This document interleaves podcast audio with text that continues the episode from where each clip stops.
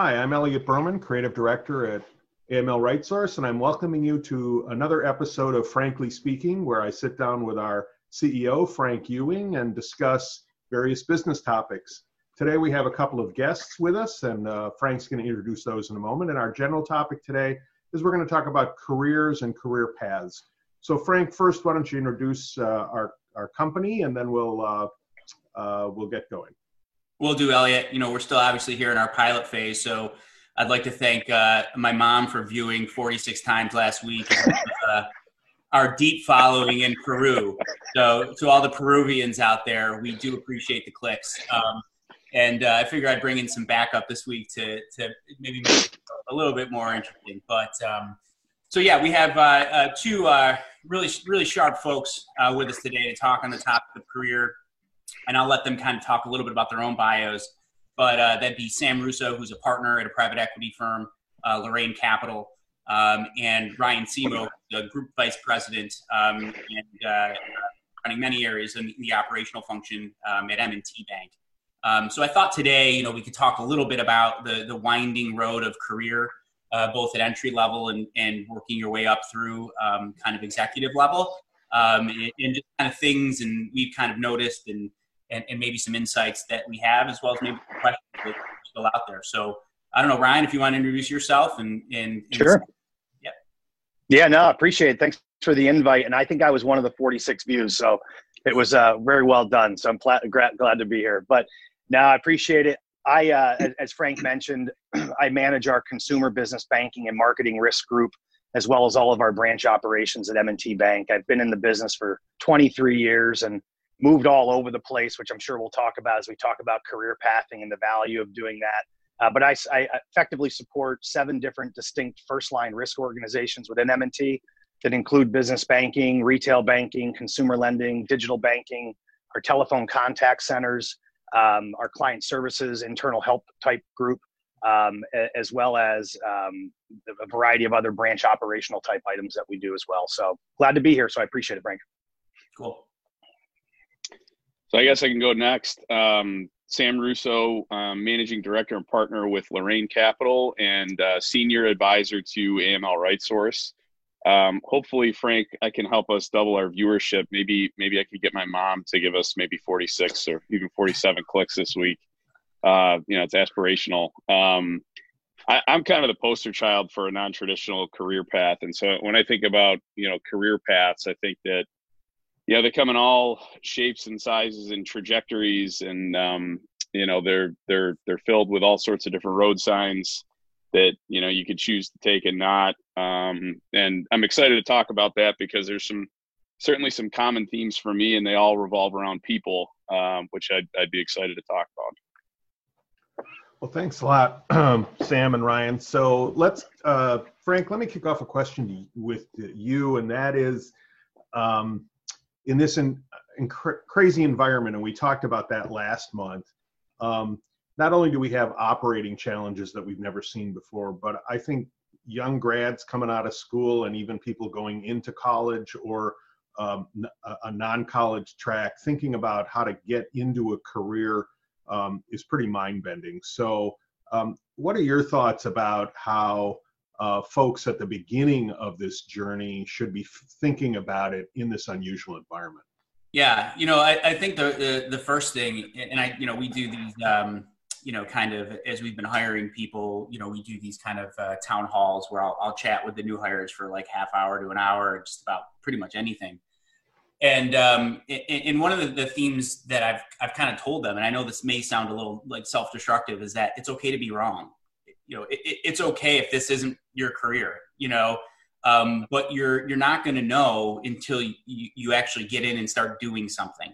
And, you know, this is from somebody who used to be a lawyer, somebody who used to be in banking, you know, somebody who used to do a whole host of things. It's okay to be wrong. As long as you take pride in what you're doing in your day-to-day job, right? As long as you respect the value proposition, right, of the exchange for, you know, hard work for a paycheck, and take pride in what you do for the organization. You know, it's a whole other question when that value proposition falls out of line for the particular employee, but it's okay to be wrong. And so, you know, jump into something, learn a skill, And even if you find out that you don't like what you're doing, trust me, you will learn so many lessons along the way, whether it's how to handle a difficult boss or maybe a new actual technical trade in terms of technical writing or investigation as far as, you know, what we do. But if you're paying attention and you're prideful in your work, really there's no wrong answer. So, you know, the truth of the matter is try something, right? Try something. Mm-hmm. And especially if you have college loans, try something faster, right? You know what I mean? Like it's okay. Like it doesn't have to be solved for. And, you know, I was chatting to my wife about this, like, you know, does it even make sense to have like a college major? You know, like maybe like, you know, if you're really good at math or science, you probably shouldn't waste that. But, you know, for the rest of us, you know, or maybe I should speak for myself, for me, you know, who maybe not so mathematically or scientifically inclined, like, you know, how do you know? How can you be 22 and know what where you're going to be or what you want to do? So that's my spin on it, but certainly what you guys have to say. Ryan, give us your thoughts. Well, I think it's interesting what Frank said. I mean, I can speak to that. I mean, I started at the bank in 1998, and here it is, you know, 2021. And in between, I went to school and I worked at a different place down in D.C. at the time. I went back to school for my MBA. But it probably wasn't until, quite honestly, 2011 that I felt like I really understood what I wanted to do and what I was good at. So for the first part of my career, I was in retail banking, sales management, all that stuff. And I enjoyed it, but I knew I wanted to do something different. I didn't know what it was going to be. And but it was by process of elimination. I went into a individual contributor bank-wide project. And I realized after about a year, I wasn't very good at that. And so I could check the box and say, that's not something I had a lot of passion for. I wasn't very good at it. As a result, I shouldn't put the bank in a position of saying, put me in for another one of those, because I wouldn't have been able to do my best. But what that ended up doing was leading me down a path of getting involved in understanding offshoring, which was just a random thing. I never thought I'd be in it, but I did that for 2 years or so. And I enjoyed it because I learned this new arrow in the quiver that I could use as I went forward in my career. And then what happened in that moment was, then my career kind of took off on its own. I mean, I didn't really drive it personally. It wasn't like I said, hey, I want to go do that. I started to be viewed as somebody who could do a variety of different things. And I think that goes back to Frank's point that it was okay to be wrong halfway through my career thus far to say, geez, I'm not really great at that particular part of my job. But then it's like a pivot point. And all of a sudden, then you have opportunities that spring up that you just take them, even though they don't seem like they're in your wheelhouse. You take them and you learn. And all of a sudden, your value in the organization just grows because now you're a very good general manager with a lot of good general knowledge that you can apply in all different parts of the organization. So I agree with Frank. I just think that it is okay to be wrong. And it's okay to say that you're not very good at some things so that it sets the path for things that you are very good at. And I think that's important. Sam?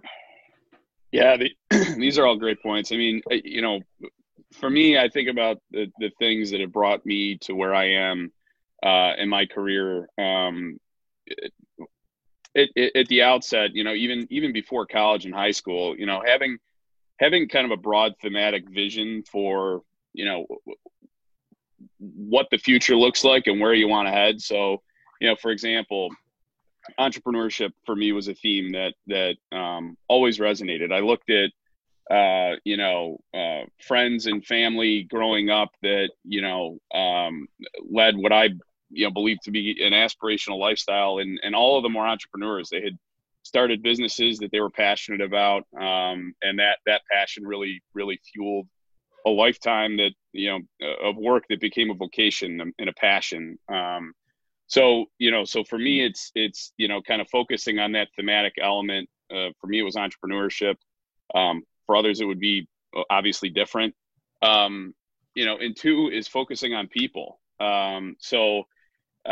You know, every phase of my career, I mean, I started my career at Ernst & Young. I quickly realized that public accounting was not going to be the end destination for me. But, you know, I started there, and this goes back to Frank's point about being willing to try stuff, being willing to be wrong. But no matter what you try, you have to put yourself into it all the way. You have to give it everything you have, and realize that, you know, as long as this thing that you're doing and the skill set that you're gaining is, you know, one step or multiple steps on the path towards you know, advancing along the continuum towards that aspiration or kind of theme that you have. And it adds a ton of value. And the reality of it is, you know, so my time at Ernst & Young, you know, it was 2.5 short years. I worked super hard, but it, in so many ways, it laid the foundation for the career that I have now, the vocation that I have now, my partnership at Lorraine Capital, the other businesses I'm involved in. You know, in a few ways, one, it gave me this, you know, just foundational understanding of how business is transacted. It doesn't matter whether it's a service business or it's manufacturing or it's distribution or it's e-commerce. It doesn't matter what it is. You understand how business is transacted. You understand how to measure performance. You understand how to build a budget. You understand how to measure against that budget and how to analyze change. And at the same time, I got to work with some exceptional people that are some of my closest friends and people that I've transacted business with over the last 20 years. So, you know, for me, it's been, you know, thinking about that kind of visionary eyes on the horizon thing, understanding that you can't go from A to Z all in one step. And as long as you're, you know, somewhere taking steps along that alphabet, that's probably a good thing. Yeah. I think you just touched on something that's interesting is speed, right? Because that, you know, it's not just, you know, when you're bringing people on. And look, I don't believe in this whole millennial, zennial, Gen X stuff. I think that's a bunch of garbage. People are people, and if anything, you know, it's our fault or our parents' fault for raising people a particular way, right? Like, you can't blame people who are a product of their environment. We live in a fast society. And it just with, you know, instantaneous feedback and reaction. So it's not surprising that you have a generation of new employees who want things to happen quickly, right? You know, this is a very fast place, right? And so, you know, the thing that I try to counsel people is, you know, you do have to build some technical acumen at some point, right? It can't be all promotion all the time. And so there is this whole notion of cadence and how do you coach people through cadence? You know, there's some jobs that obviously require some technical experience to get to the next level. There's other jobs where maybe it's a little bit more subjective. And so I don't know how you guys go about kind of coaching people on speed. You know, what we try to do is obviously have pretty clear, you know, pretty clear goalposts in terms of, you know, the technical skills that somebody needs to have to get to the next level. But, you know, that is certainly a challenge, I think, of both the employee and of management is those expectations on career cadence. And I don't know what you guys have done to kind of help, you know, people in your kind of organization to think through that. Yeah, I'll take a shot at that one, Frank. I think you're right. I mean, we bring in upward of 100 recent college graduates into a management training program every single year, and been doing that for over 30 years. I mean, I came through in 98, it was just 35 people, and it's tripled in size because the bank's obviously fairly tripled or quadrupled in size since that time. And what I've noticed over time is if you go back 10, 15 years for those younger folks coming out and coming into the workforce, yeah, there's always this, I want to keep moving up, and they saw this linear path. So if you were in a spot in the bank where you had a very clear progression, that's what people wanted to do, and they wanted to get there as quickly as they could. That's changed a bit, though. I mean, that's changed because what's driving cadence now, I think, are these big events that seem to happen every couple of years, whether it be regulatory in nature, whether it be some sort of internal organizational shift that's happened, that's a big thing, whether it be things that happen out in the ether, like PPP, you know, where you designate and put hundreds of people off of their day job into doing stuff like that. And that includes these recent college grads that have been deployed to help with these things, you know, and there'll be other ones too. Those big moments that either are driven by the organization or are driven upon you by outside forces, those are the things that I think, if you can find a way into those, whether it be in the center of it or on the periphery, that's what's going to ultimately drive your career forward, less so than it was maybe 10, 15 years ago, when I think a lot of what drove it forward was, how can I tell people how quickly I want to move ahead? And hopefully they'll hear me and they'll just move me ahead. Now it's not the same. So I think for the younger folks that are coming in, and I talk to a lot of them now, we have several that work for us, it's about being in the moment of whatever's happening. To say that you were part of something that was bigger than just the day to day. And I think to me, that's going to help people recalibrate how quickly they think they can move to the organization, because you're starting to realize what you don't know. Wow, I didn't even realize this part of the organization existed. Now I do. Maybe I'm not really ready to move as quickly as I thought this year, and I want to learn more about what I'm doing now. So I think these big moments that are happening and have happened are going to continue to change people's perspectives and cadence on their career movement going forward. And that's not a bad thing. I just think it's going to help them want to stay in one place for a little bit longer to learn a little bit more that they realize they didn't know. Sam? Yeah, it's a really interesting question. I mean, I've got a bit of a different spin on this. I mean, I had, after Ernst & Young, I in a 16-year career, I've had really two sharp turns, which I forgot what the statistics are on how many complete career changes a person will have over the course of their career, but I've already checked that box twice. I had the good fortune of working at and then becoming a partner and running an executive search firm based here in Buffalo called Select One that, you know, we early in my career there, I placed hundreds of people, and a lot of them were, I would say, mid-career. And this question came up all the time. How, you know, what's the opportunity for advancement at this job, at this company? You know, how quickly will I be promoted? And I always kind of, I don't know, I always kind of bristled at that question a little bit, because for me, and the advice that I would give people is, look, you know, you need to go there and focus on two things, and the details will kind of suss themselves out over the course of time. You know, the first thing is, what is success in that role? What is the successful outcome in that role? You know, how will your success or lack thereof be measured in that role? And if that successful outcome aligns with your skill set, aligns with what you're equipped to do, aligns with your experience, and you feel like you can knock it out of the park, focus on executing that. Go do it. You know, do it. Don't focus on these conversations with your superiors and with, you know, your coworkers about your advancement. Focus on being exceptional at your job. And two is focus on building relationships with the people that you report to and the people that you're working shoulder to shoulder with. I've found in my career that if, you know, as I've done those things, that served me really, really well. I think far too often people, you know, spend time, you know, kind of trying to chart this like pecking order of, well, so-and-so's, you know, got seniority, or, you know, this person's been here longer, and, you know, this person maybe has this experience that I don't have, so they're going to be promoted before I do. And I just think all that needs to be thrown out the window. You know, really in every part of my career, you know, both in terms of my own, I guess, advancement along the continuum of, you know, where I was to where I am, and also in terms of people that I've observed, people that I've mentored, people that I interacted with in the placement world, and now at our portfolio companies at Lorraine Capital. So Lorraine itself is a very lean organization. It's literally just four equal partners.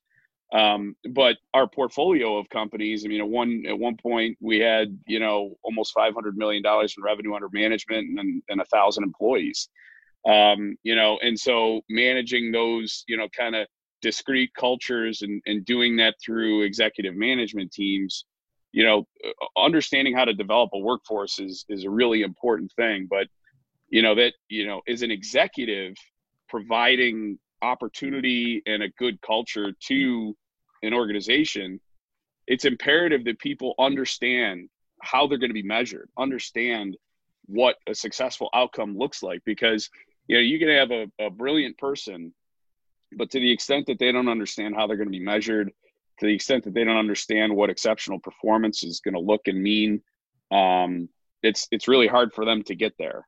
So, you know, the kind of two different spins on it is one from, you know, being the person and what you should focus on, which is, you know, from my perspective, exceptional performance and achieving success in your role, in your function, driving successful outcomes and building world-class relationships.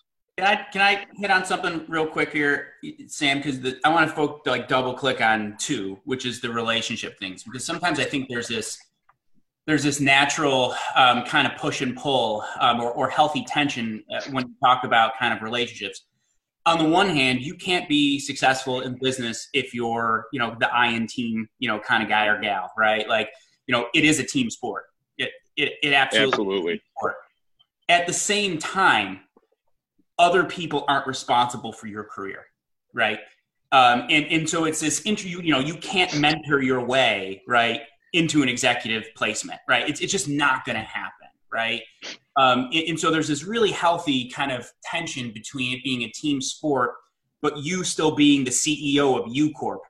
And I think a lot of people, as you go up the chain, kind of struggle with that a little bit. Like, at the end of the day, like, nobody is going to care about you the way you do. And that's not to say that this is some sort of Hobbesian utopian world we live in. It's just true, right? Like, you're responsible for your career, but you're also part of a team.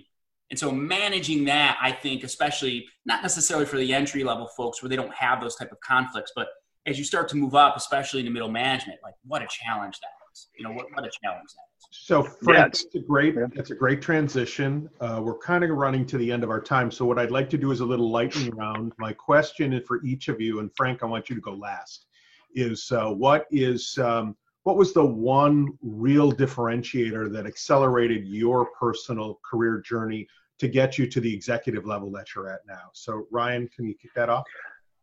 The ability to adapt to change very quickly, to do things that were not considered in my wheelhouse, even the day before I was asked to do them, and then quite honestly relocating several times across the Northeast and the Mid-Atlantic, and being willing to do that were the big things. Now that's probably changing a little bit in the virtual world. Whether there's a premium on that anymore, I don't know. I think in some places there will be, but those would be the things that probably accelerated it the most. Sam? I'd have to say a couple of leaders or mentors that I was fortunate enough to build relationships with that forced me to look at myself, the skills that I had, and to believe in them. Frank? Risk. Understanding, what the risks are of doing something or not doing something, and being, kind of unafraid and unabashed about taking calculated risks in your career. And, if you're not willing to get uncomfortable, you're probably not going to advance. And that's probably as succinctly as I can say it.